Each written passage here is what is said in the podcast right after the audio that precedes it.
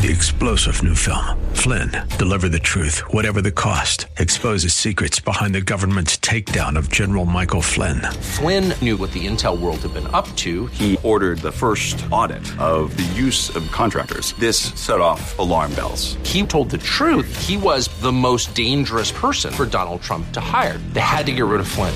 Flynn, deliver the truth, whatever the cost. Available now. Watch it today. Go to salemnow.com. Salemnow.com.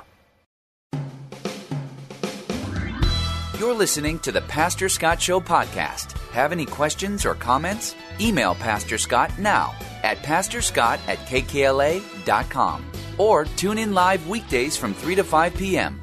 And now, here's Pastor Scott. Good afternoon, ladies and gentlemen. Pastor Scott with you on the Pastor Scott Show. Good to be with you every day from 3 to 5. Do you have any funny or strange family traditions? I wanted to ask that and partly because I think traditions matter a lot if we remember what they are about. Do you ever participate in somebody else's family tradition, or you go to church somewhere or someplace where they've got some traditions you don't you feel awkward because you don't really get it, but you're somehow supposed to participate? I watched a video of a longtime family tradition this weekend. It's a family in the UK who, for the last 1,200 years, has been passing along this fuzzy hat. God save the king! God save the king! Yes, uh, King Charles was uh, crowned, and uh, Queen Camilla. Got to be. We have Camilla over there. We got Kamala over here, and I have a friend who pronounces it Kamala, and I'm just completely confused by all of this. Anyway, you have uh, these traditions. Did you watch that? And uh, I'm going to talk a little bit about some of those traditions over there because I don't know how I feel about it. It's a little bit silly watching it, but at the same time, I'm a history guy and there's some cool stuff. But I think that if you get some of the traditions and what they mean. And there's actually a very deep Christian meaning. Not that they keep it necessarily over there, but it's very, very interesting uh, historically and, and some theological statements that are made. And uh, we'll go over that here a little bit. You can join the conversation by calling me at 888 528 2557. This is the Pastor Scott Show. 888 528 2557. You can also send me an email at pastorscott at kkla.com. The way to keep tradition is to keep the meaning fresh and pass on the meaning. I mean, how many traditions in our lives get lost or disregarded that might have been good at some point, but over time you forget why you're doing it. And then eventually somebody says, Why are we doing this? And then you stop. And that's okay because traditions can come and go. That's okay. But sometimes there's there is some good meaning that if you keep it fresh, if you remind people why you do it, then you keep doing it. And in order to keep traditions, you've got to remind people of the meaning. You've got to give testimony about it. You've got to really say it. Do you have any traditions that you have as a family or as a church, or just maybe uh, traditions that we have as a country that you want to refresh, that you want to make sure we continue to do or that you continue to do? Give me a call. Let me know. 888 528 2557. 888 528 2557. All right. King Charles was officially uh, coronated. Is that how you say it? It was the coronation of King Charles. I guess coronated. Is that right? All right, we got JJ behind the mic today, and uh, welcome, JJ. Did you, you, watch? Did you watch the uh, fuzzy hat ceremony? I missed it, unfortunately. I guess that's what I couldn't get over. Really, I know the crown has got all these jewels and millions of dollars in the history, but there's this fuzzy thing in it that looks like I got it at Party City. I don't understand. Anyway, see, that's my attitude toward it because I don't know. But I want you to listen to just some of the words that King Charles had to recite. Your Majesty, the church established by law, whose settlement you will swear to maintain, is committed to the true profession of the gospel, and in so doing will seek to foster an environment in which peoples of all faiths and beliefs may live freely the coronation oath has stood for centuries and is enshrined in law. Are you willing to take the oath? I am willing. Now, it's very interesting when you start to hear these things said. If you paid attention, you're going to notice that some things are described and some statements are being made. And how it all has to do with Christian tradition. Now, as I say this, I want you to understand that I do understand that governments doing these kind of things that they although in in fact uh, particularly other governments not as much ours even though ours does it other governments they will take some time to say these things. They are rich in theology and rich in meaning, but they don't really mean it. You got to really mean it. I'm, and I don't know if Prince, he's King, King Charles, uh, means what he says or not, or what this is, but I want you to hear these things. Let's hear that again. Your Majesty, the Church established by law, whose settlement you will swear to maintain, is committed to the true profession of the gospel, and in so doing will seek to foster an environment in which peoples of all faiths and beliefs may live freely. The coronation oath has stood for centuries and is enshrined in law.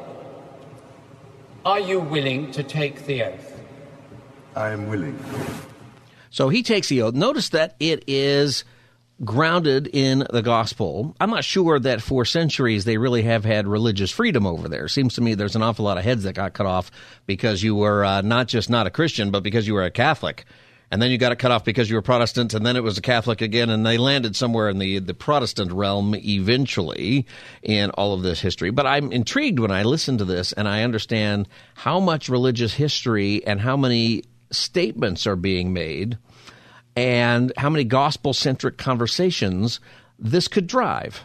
And so while I recognize that we are, um, that it's government and it's just things to say, I think you can use these things. If you happen to watch these with your friends, did you have any conversations about it? Uh, it continued this way Will you, to the utmost of your power, maintain the laws of God and the true profession of the gospel? Will you, to the utmost of your power, maintain in the United Kingdom the Protestant Reformed religion established by law? Will you maintain and preserve inviolably the settlement of the Church of England and the doctrine, worship, discipline, and government thereof, as by law established in England? And will you preserve unto the bishops and clergy of England and to the churches there committed to their charge all such rights and privileges as by law do or shall appertain to them or any of them. All this I promise to do. The things which I have herebefore promised, I will perform and keep. So help me God. Now, if you watch this, all of these things are being read. They are read word for word and it's it's quite interesting. I think when you you get through all these traditions. Your Majesty, are you willing to make, subscribe, and declare to the statutory accession declaration oath? I am willing. I, Charles, do solemnly and sincerely, in the presence of God, profess, testify, and declare that I am a faithful Protestant that I will, according to the true intent of the enactments which secure the Protestant succession to the throne, uphold and maintain the said enactments to the best of my powers according to law.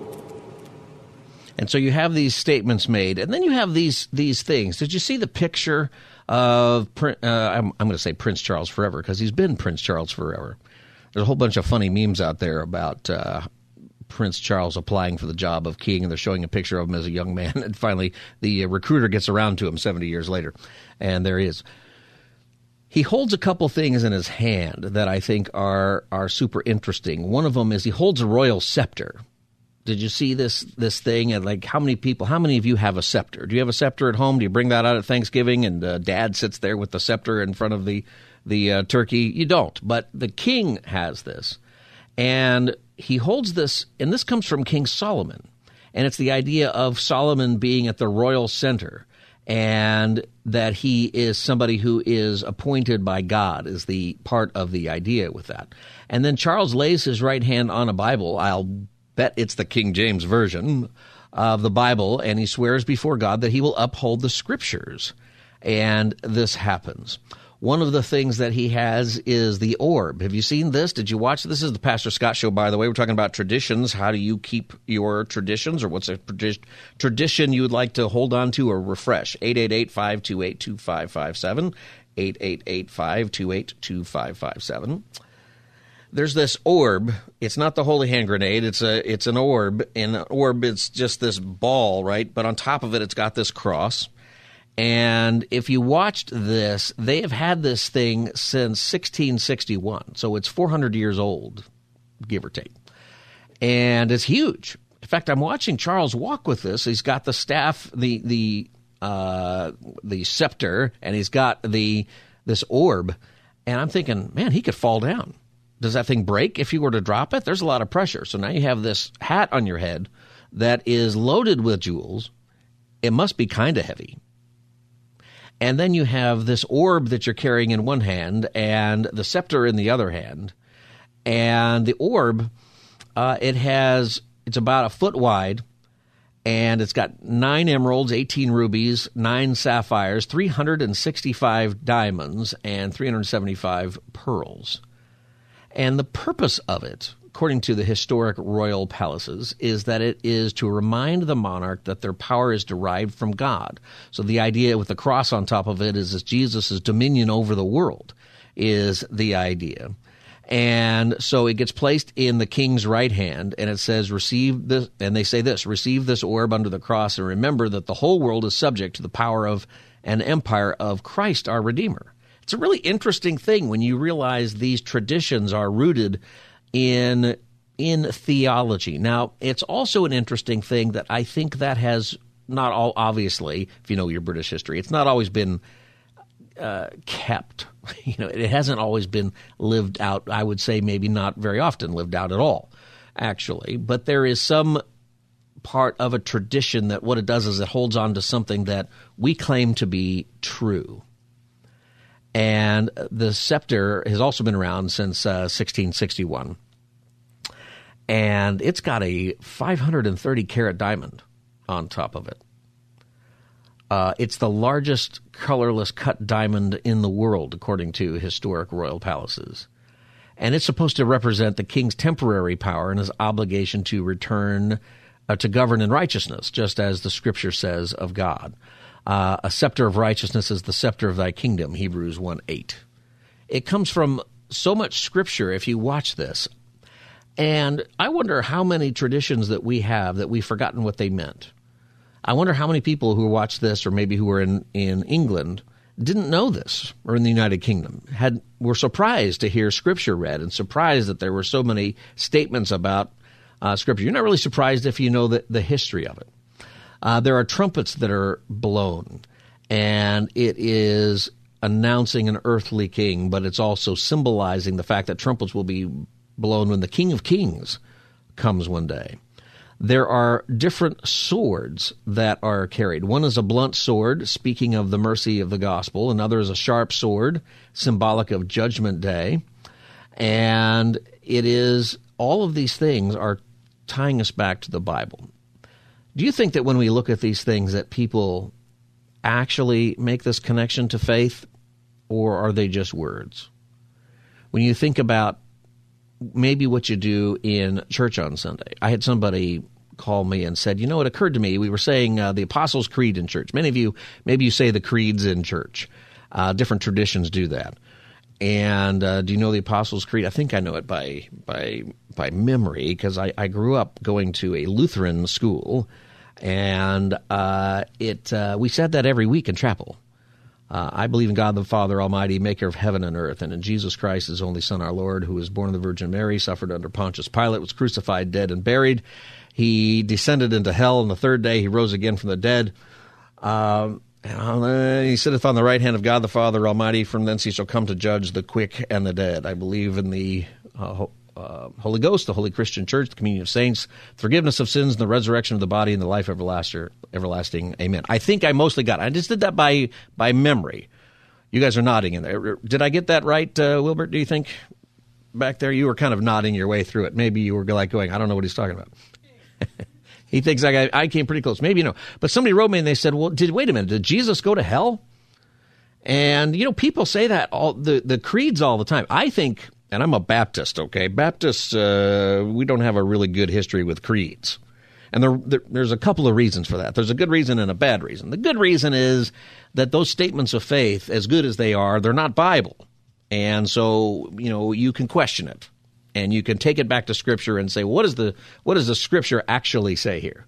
And I think that's a really good thing to do.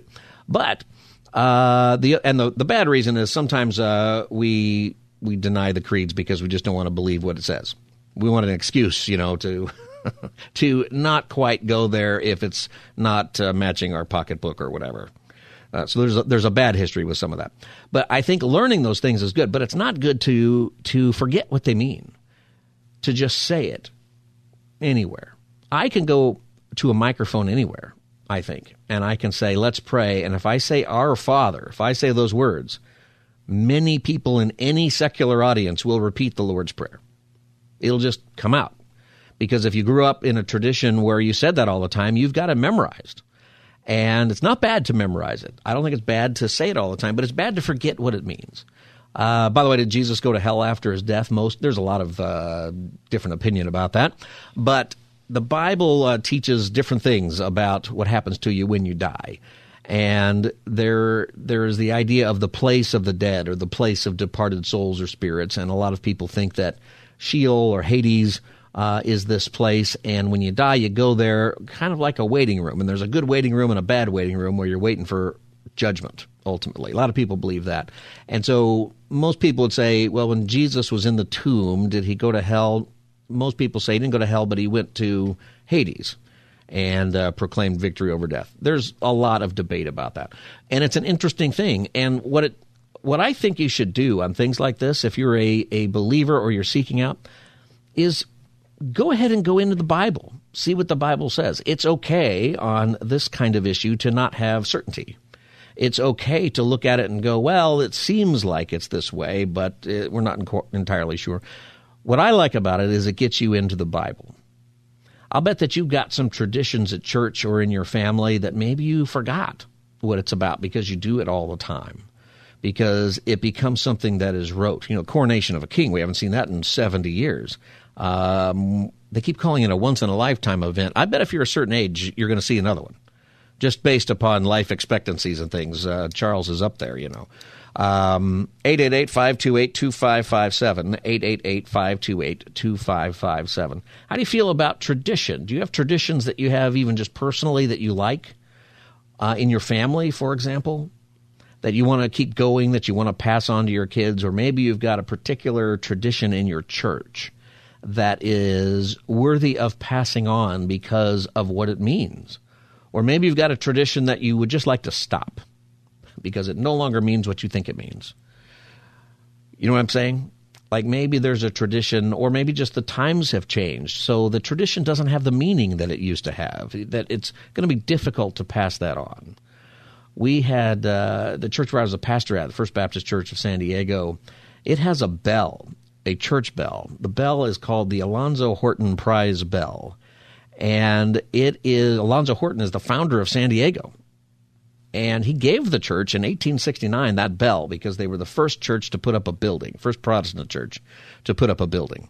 And they got the bell. I think they opened up two days before First Presbyterian. So, however, the Baptists did that with their committees, I don't know, but they got it done.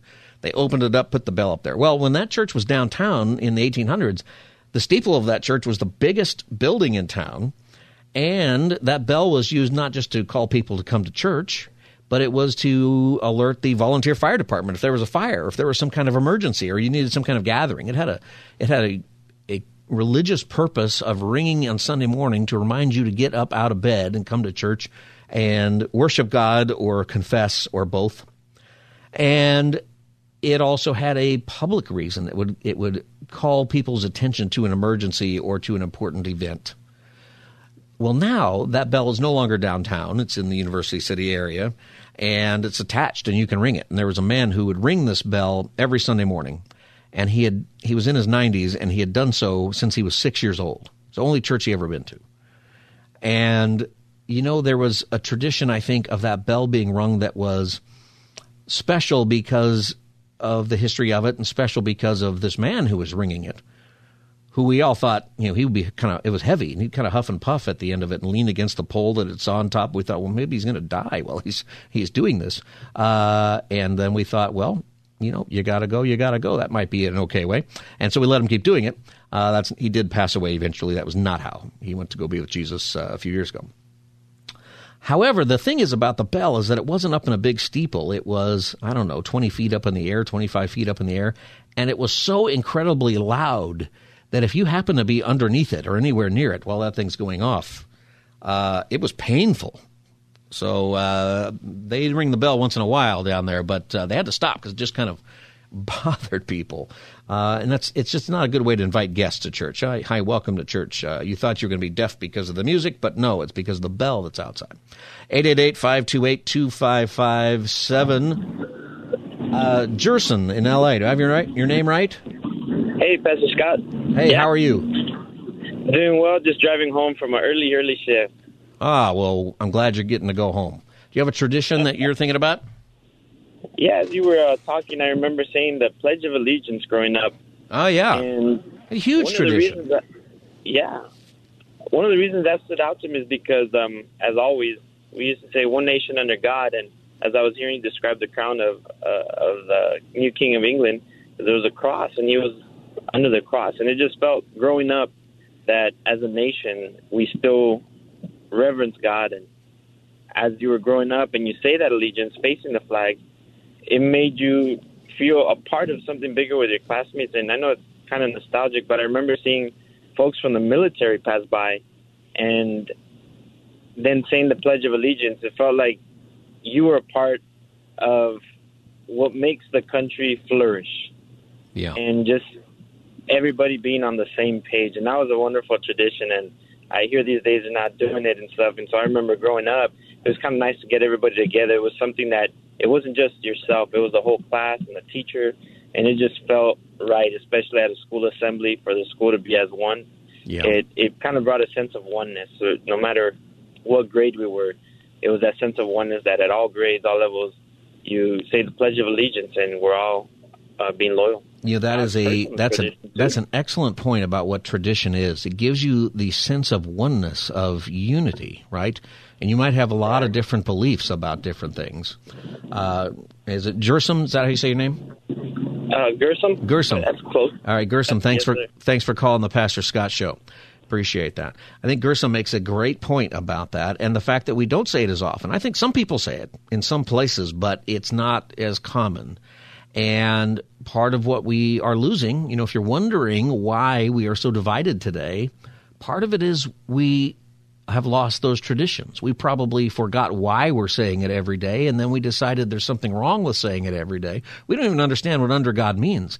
You know, under God it was inserted in the 50s into the Pledge of Allegiance.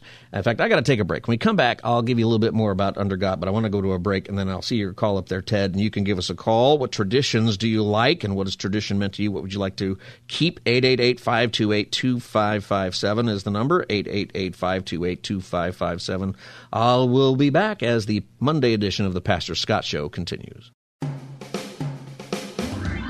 You're listening to the Pastor Scott Show podcast. Have any questions or comments? Email Pastor Scott now at pastorscott at kkla.com or tune in live weekdays from 3 to 5 p.m.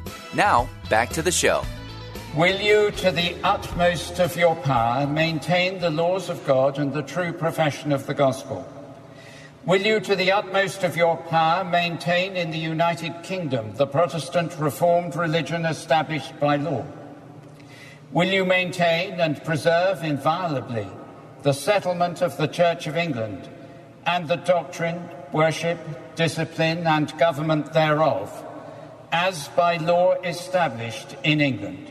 It's an interesting thing. That was the coronation of King Charles III, and him being charged as king to uphold the Church of England, the Protestant faith, a whole lot of things if you listen to that. It's a very interesting thing as an American, I think, to hear that. Because one of the reasons that in our country we established freedom of religion is that. And that there was so much persecution and violence and other things going on in Europe based upon whether you were Protestant or Catholic, or if you were Church of England, or you were Lutheran, or you were Baptist, or whatever group you were a part of often that was determined by the state. And that's still a part of the history there. And something that we were talking about uh, traditions. Welcome back to the Pastor Scott Show. The number is 888 528 2557. 888 528 2557. we were talking about traditions, and our last caller talked about the tradition of saying the Pledge of Allegiance.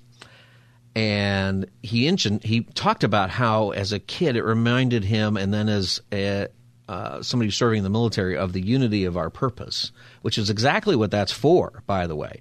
In fact, that's why the uh, Pledge of Allegiance, Pledge of Allegiance was written.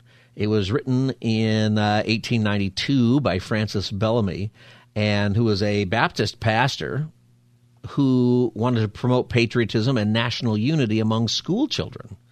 And so what what our caller was experiencing and many of you have experienced is exactly the purpose. The interesting thing about the phrase under God that was added in the 50s, it was added in the 1950s because partly because we were fighting the communists and one of the big things that's terrible about communism and there are many is that ultimately you have to worship the state that they may or may not allow for religion, but you you cannot really have religion and have that system work.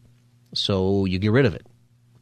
And it was a it was a statement putting our, uh, in God we trust on our money was a stamp of saying this is who we are as Americans that we believe that there is a God and we have specific beliefs about this. The government should not take away. And the idea of under God in the Pledge of Allegiance when it was added is the idea that our government doesn't tell you what to believe, that our government is there in such a way that um, we're founded on principles of God. We're founded on a Judeo Christian ethic and the idea that we are accountable and our leaders are accountable to a higher power. But the point of it is is to emphasize that in the United States, um, the government doesn't determine your religious faith. So that even though we are created in as a nation as one that understands that our, our rights come from a creator, a big thing about our country, unlike England and unlike other countries around the world, many of them, is that the government doesn't determine your faith. That you have the right to and freedom to practice your faith. And so when the government is under God, when the nation is under God, uh, some people will interpret that as to say that you know it's a recognition of of God. I think a lot of Christians would would say it that way, but it really is saying that w- we see God as a source of law and justice and ultimate moral principles.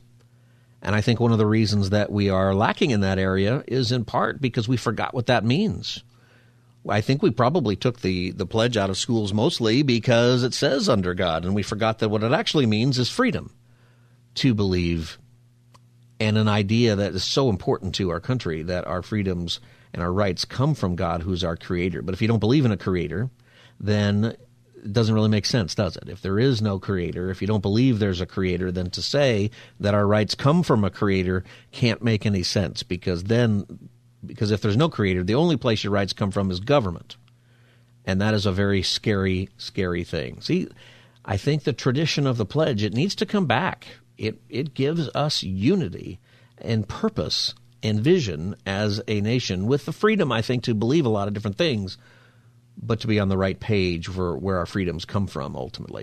888 528 2557. Ted, City of Angels, welcome to the Pastor Scott Show. Good afternoon, Pastor Scott. Speaking of Baptists, I went to a over a hundred year old uh, church in Huntington Beach, which is Baptist. It wasn't originally, but uh, I think it was United Methodist, and then they built a bigger one and sold it to the Baptists. But I like little churches like that. I just love, you know, when I visited out there Sunday, it was a it was a blessing. So, and God bless Stanley. I loved listening to his uh, ministering on the radio. Yeah. But what I what, what I really wanted to talk about was the fact that, um, you know, I grew up at the base of the hill uh, Jefferson and Inglewood, Culver City, which is uh, by Hughes Helicopters, where Hughes uh, built the Spruce Goose, and my dad ran the place. And up on the hill was LMU, and you could hear the bells, the and church bells. I, I, oh God! Yeah. I mean, and even even the Lutheran churches used to play them. You know, on the churches I went to, and everything went silent, and uh, it was. It's to me, it's a tragedy because I mean, you know, everybody wants to come to America because oh, you can you can prosper. Well, who do you think set that up? Judeo Christian beliefs.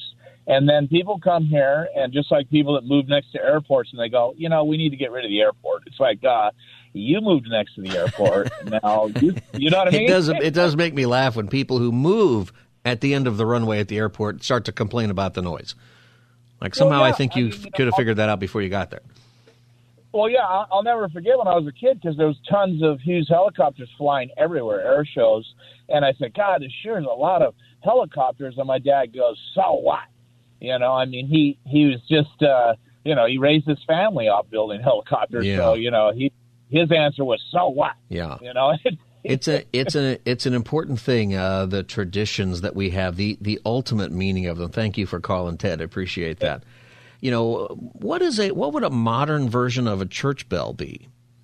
You know, I don't know that churches are going to go back to ringing bells the way that they used to. Some of your churches probably do ring bells, and I bet there's, you know, what I found with the bell at our church was if you were underneath it and it was going off, and you're trying to have your coffee or a conversation, it was it was difficult but there were people in the neighborhood because you could hear it from a long way away. Like I said, it used to be the call to not just call to service, but the call to um, get the fire department ready if there's a fire somewhere, the call to a town meeting or something important.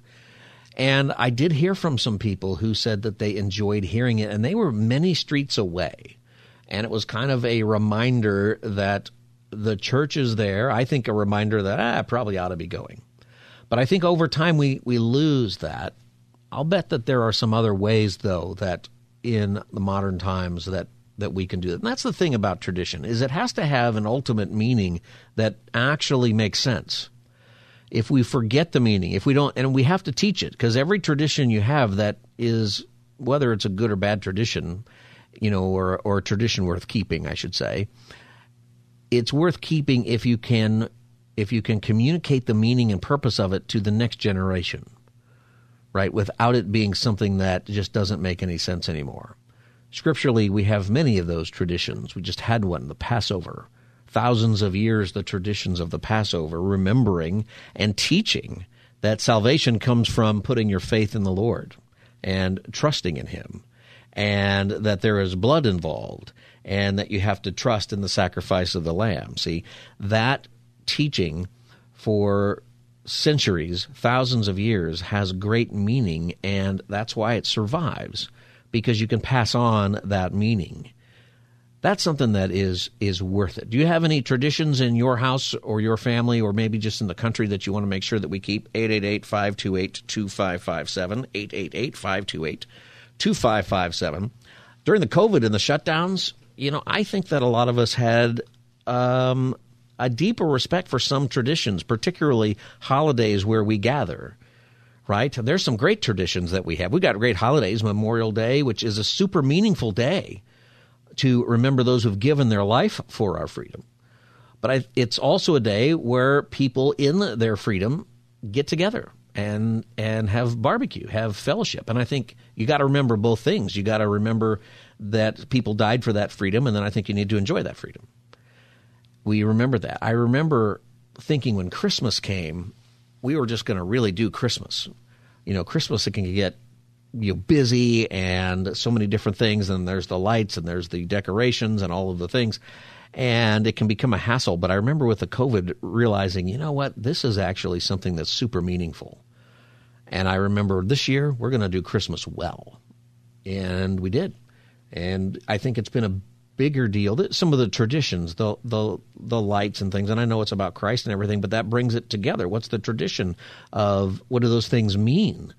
Uh, the lights and the light of the world coming into the world and lighting up the darkness. There are so many great meanings. See, your, your Christmas traditions or Easter traditions, whatever your traditions are, when you remember what they mean, then you're going to keep them and you're going to pass them to the next generation. If you forget what they mean, if they just become a hassle or just something you do but you don't know why you do it, uh, they're going to get lost.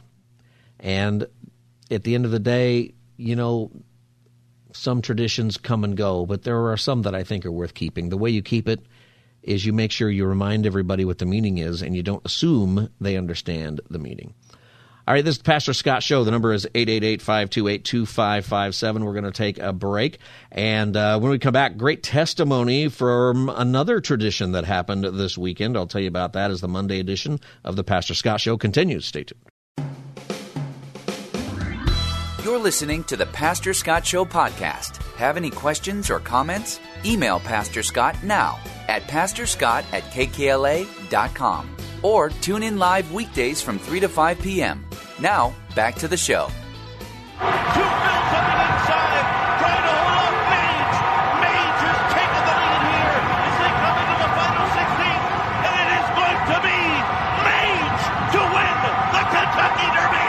Kentucky Derby was this weekend. Did you watch that? It kind of crops up. If you're not really watching, uh, if you're not into horse racing, I don't know how often you follow it. I always watched it as a kid, though. My parents were very into it.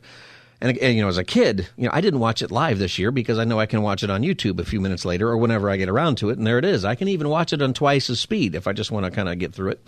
Uh, but I remember growing up, you know, we only had three lousy channels, and so you would, and it had to be on at a certain time. We didn't have a VCR. We were very late to that game too, and uh, you had to watch it. My parents were very into it. And uh, you know what? I find it to be actually kind of exciting and fun. The winner this year was Mage, you just heard. But uh, at the end of it, the jockey is interviewed. The the jockey's name is Javier Castellano. Here's his. Here's what he said. What are you thinking right now? First of all, thank you, Lord Jesus Christ, for giving the opportunity to to win the Derby, the dream trip for any jockey, any trainer, any horses, and the industry, the whole races. I never give up. I always try hard, do the right thing. It took me a little while to get there. I finally get it. I'm very blessed and truly honest to to give me opportunity to hold the way he did it today. The little mage, he did it really well today. He got a lot of there in the face, come from behind horse. The tuna for home, he got a lot of heart. It's a little horse, but it would be hard. That was Javier Javier Castellano, Castellano, and uh, the winning jockey of the Kentucky Derby. I love it that he gave credit to the Lord. He gave glory to God. And you never know who's watching that. Who is watching that? Who is hearing this and is impacted by it? I used to think sometimes that if athletes or people or you know, sort of give credit to God for a home run or winning the World Series or winning a horse race or something, I, I don't know. I don't know if that's you know how how interested is God in that when we have so many bad things going on and wars and difficulties going on. But later I realized, you know, God has an infinite amount of time for each one of our lives. He has an infinite amount of time, meaning that He's got time to hear and respond to every prayer we ever say, whether it's about a big thing in our life or a small thing. And He has time to hear our praises, whether they are because of we have survived cancer or we have gone through a particular trial or ordeal and we're giving him the glory for that, or maybe we just got saved in these big deal issues. But he also has time for our small things. And I mean, if you're Javier and you won the, the Kentucky Derby, that's a pretty big deal for you. You've been racing since 1996. You have a couple of big wins, but you've never won that one. And that's a pretty big deal. he's obviously very emotional and excited about this and happy about this. But I think God enjoys that praise. And I think he has time for it. I think it's not something that to God is a waste of time or a waste of breath. I think not only does he have time for it, I think he accepts that praise and I think he uses it. I think people who give take that moment, when you think about it, when is this particular jockey going to have a microphone in his face on national TV again? Probably, you know, I don't want to say never, but it's like it's possible never. And he used that moment to give praise to God. What are you thinking right now? First of all, thank you, Lord Jesus Christ, for giving the opportunity to, to win the Derby, the dream trip for any jockey, any trainer, any horses, and the industry, the whole races. See, I like it. I, I just felt like, you know what? You have that one opportunity and you're going to acknowledge the Lord. I think that's a good thing. Do we do that in our life? Do we acknowledge Him even for the small things, even for the things that don't matter? You know, I think when we realize that God is always with us, that He is you know, e- eternally with us in the small moments as well as the big moments, that He is always a part of our life, I think we can do that. And I think God is pleased. It's, it's something that I think just in my spiritual walk and development, I've come to appreciate it when people do that.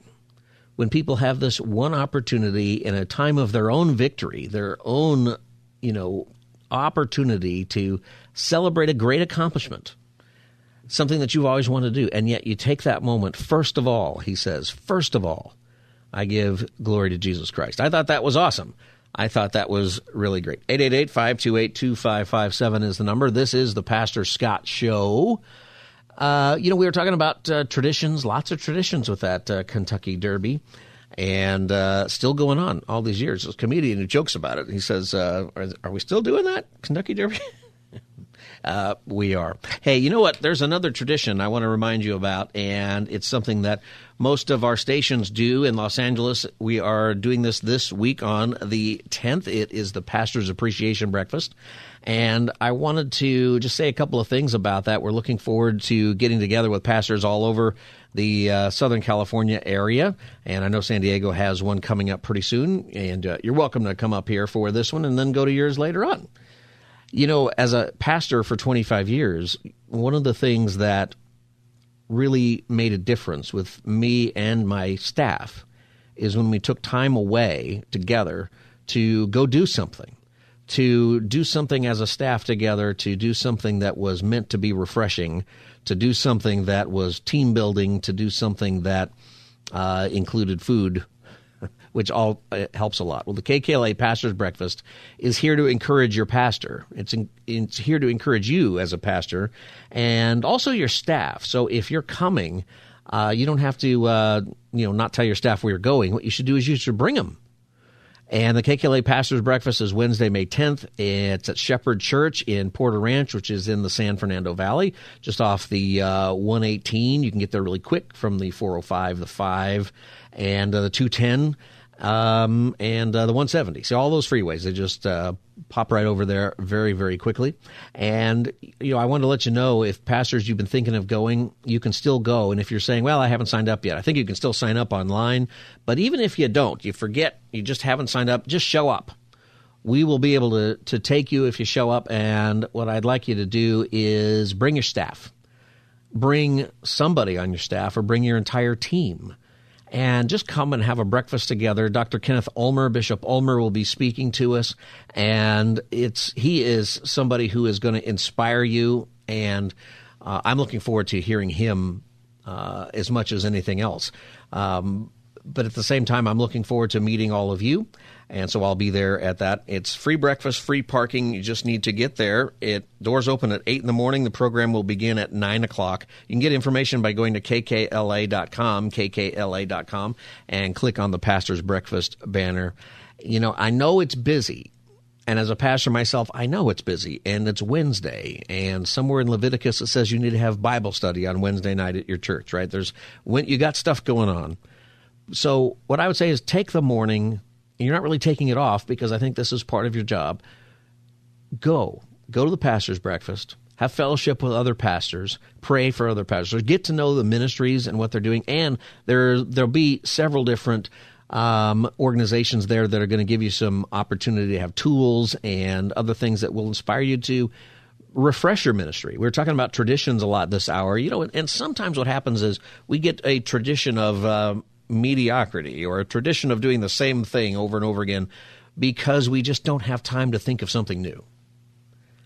Well, this will give you the idea to have something new. This will give the idea to uh, hear from some other pastors and what they're doing at their church, and you can go right ahead and steal that idea. Just tell them, just say, "Yay, thank you for doing all the work at developing that idea. We're going to take it and implement it at our church, and uh, I'll get the credit for it." That's fine because really Jesus gets the credit for it, right? That's that's ultimately what happens. Do that. Bring your staff. Let them be encouraged. They're probably going to have some brilliant ideas for their areas. And there are sponsors there and other people who just give you a whole lot of tools. So I'm telling you about it because I know that that it's maybe one of those things you're thinking, oh, it's Wednesday and I have a busy week and it's Monday and I'm plotting it out. Make time for it. I always enjoyed it when I made time for that when I was a pastor, whether I was on staff or whether I was the lead pastor. And I especially enjoyed it when I was with my team. And it's going to be a good deal. So it's Wednesday, May 10th, Porter Ranch, uh, Shepherd Church, San Fernando Valley, free breakfast and parking. And doors open at 8 o'clock, program at 9 o'clock. We'll have you out there before noon. And so it'll be a good time. Get some, bring some business cards, just bring some time and let us pray for you, let us encourage you, and let us say thank you for all of all that you do. And if you're not a pastor or you're not on church staff or not church leadership, would you would you tell them about it? make sure they know about it. Send them an email. You can go to kkla.com and click the banner. And just send them the link or give them a call and say, hey, I just want, Pastor, I know that there's all kinds of things going on. We don't need to get into it, but I know that you've got stuff on your mind and you need encouragement as much as anybody else. And send them to the KKLA Pastors Breakfast. It is Wednesday, May 10th. It, it matters a lot. Plus, there's free breakfast. Did I say that already? I think I already said that. But see, that that is uh, worth showing up for. It's going to be good. I'm looking forward to it. All right, this is the Pastor Scott Show. And um, we will be back here in just a few moments. And I want to let you know that you can get the podcast of this program. You can just go to the KKLA app. It's right there. You can also find the podcast uh, wherever you get your podcast. If you ever miss an hour of the show, it's there. And can I ask you to do something for me? If you like our program, you ever like uh, a particular segment or something that you want to send, you can go and get the podcast and take the link of it and send it to your, your friends. Put it on your social media. Say, hey, I've been listening to the Pastor Scott show. I think you would enjoy this program. And that would encourage all of us if you did that. And I think that we come together every day with some encouraging messages and something different in our town, something different here in Southern California, because our hope is in Christ. Our hope is not in Washington. Our hope is not in Sacramento. Our hope is not in City Hall. Our hope is in Christ. And we get to talk about the issues of the day with that hope driving behind all of it. So thank you for sharing the Pastor Scott Show with your friends on your social media. This is the Pastor Scott Show. I'm Pastor Scott. I'll be back for hour two as the Monday edition continues. Stay tuned. Three star general Michael J. Flynn, head of the Pentagon Intelligence Agency, knew all the government's dirty secrets. He was one of the most respected generals in the military. Flynn knew what the intel world had been up to, he understood its funding. He ordered the first audit of the use of contractors. This set off alarm bells.